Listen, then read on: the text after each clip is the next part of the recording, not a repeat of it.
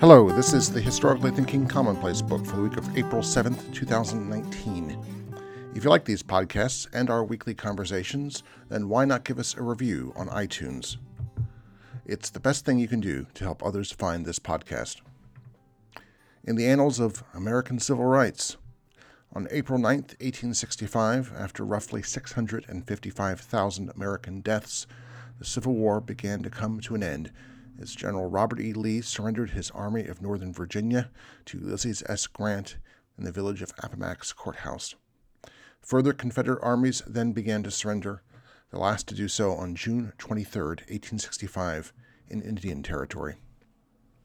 A year later, on April 9, 1866, the Senate overrode a veto by Andrew Johnson to pass the Civil Rights Bill of 1866, granting African Americans the rights and privileges of U.S. citizenship.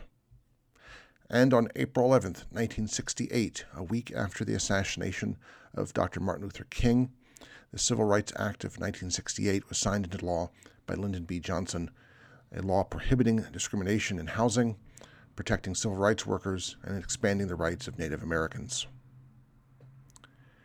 In the history of the Second World War, April 10th has a gruesome association with atrocities. It was on April 10, 1942, that the Bataan Death March began as American and Filipino prisoners were forced by their Japanese captors on a six day march from an airfield in Bataan to the camp near Cabanatuan. Some 76,000 Allied POWs marched 60 miles under a blazing sun without food or water to the POW camp, resulting in American deaths only over 5,000. Many more Filipinos died. On April 10, 1945, the Nazi concentration camp at Buchenwald was liberated by advancing United States troops. Buchenwald had been established near Weimar in July 1937 to hold criminals and became one of the first major concentration camps for Jews, gypsies, and homosexuals used as a slave labor center for nearby German companies. Of a total of 238,980 Buchenwald inmates, 56,545 perished. In the history of technology, on April 7, 1969, the Internet was born, more or less.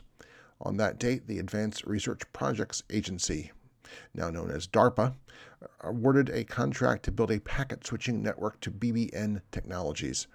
The result was ARPANET, which allowed a single communications line to be used by a number of different receivers and transmitters. On April 11, 1970, Apollo 13 was launched from Cape Kennedy at 2:13 p.m. 56 hours into the flight, the oxygen tank in the service module exploded.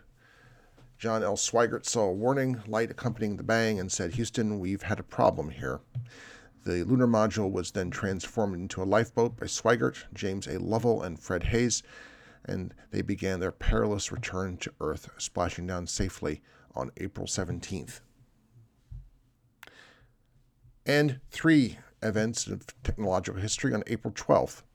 In 1937, Frank Whittle successfully tested an aircraft jet engine in Great Britain. He beat Hans von Ohain by just a few months, but it would be the German engineer who first, whose engine first powered a jet aircraft.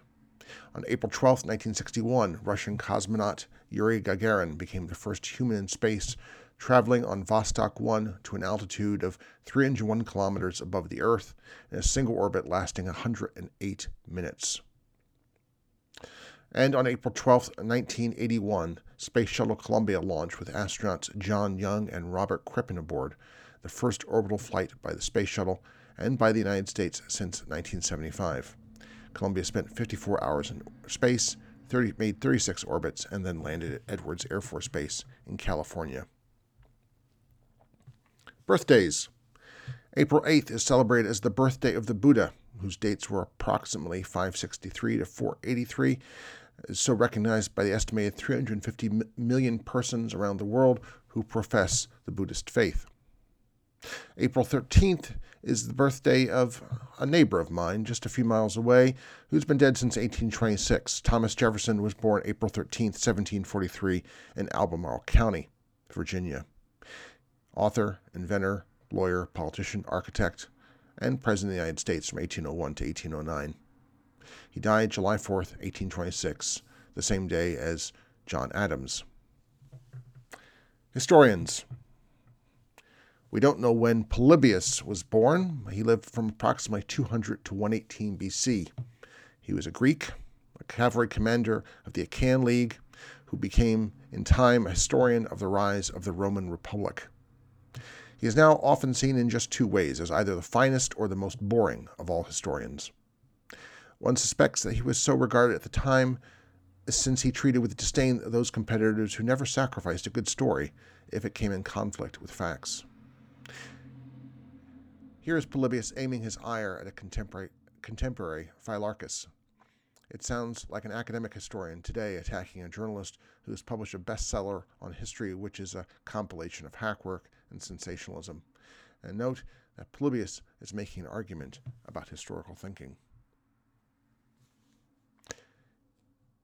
In his eagerness to arouse the pity and attention of his readers, Phylarchus treats us to a picture of clinging women with their hair disheveled and their breasts bare or again of crowds of both sexes together with their children and aged parents weeping and lamenting as they are led away to slavery. This sort of thing he keeps up throughout his history, always trying to bring horrors vividly before our eyes.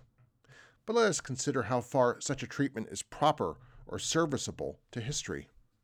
A historical author should not try to thrill his readers by such exaggerated pictures, nor should he, like a tragic poet, tried to imagine the probable utterances of his characters, or reckon up all the consequences probably incidental to the occurrences with which he deals, but he should simply record what really happened and what really was said, however commonplace.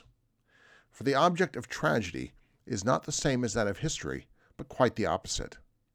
The tragic poet should thrill and charm his audience for the moment by the verisimilitude of the words he puts into his characters' mouths, but it is the task of the historian to instruct and convince for all time serious students by the truth of the facts and the speeches he narrates. Since in the one case it is probable, the probable that takes precedence, even if it be untrue, in the other is the truth, the purpose being to confer benefit on learners. Apart from this, Phylarchus simply narrates most of such catastrophes and does not even suggest their causes or the nature of these causes, without which it is impossible in any case to feel either legitimate pity or proper anger. That's Polybius from his Histories, Book 2. And this has been the Commonplace Book for the week of April 7th, 2019. Why don't you like us on Facebook? Recommend us to a friend or a family member who shares your passion for history. Until next time, I'm Al Zambone. Brighten the corner where you are. Thank you.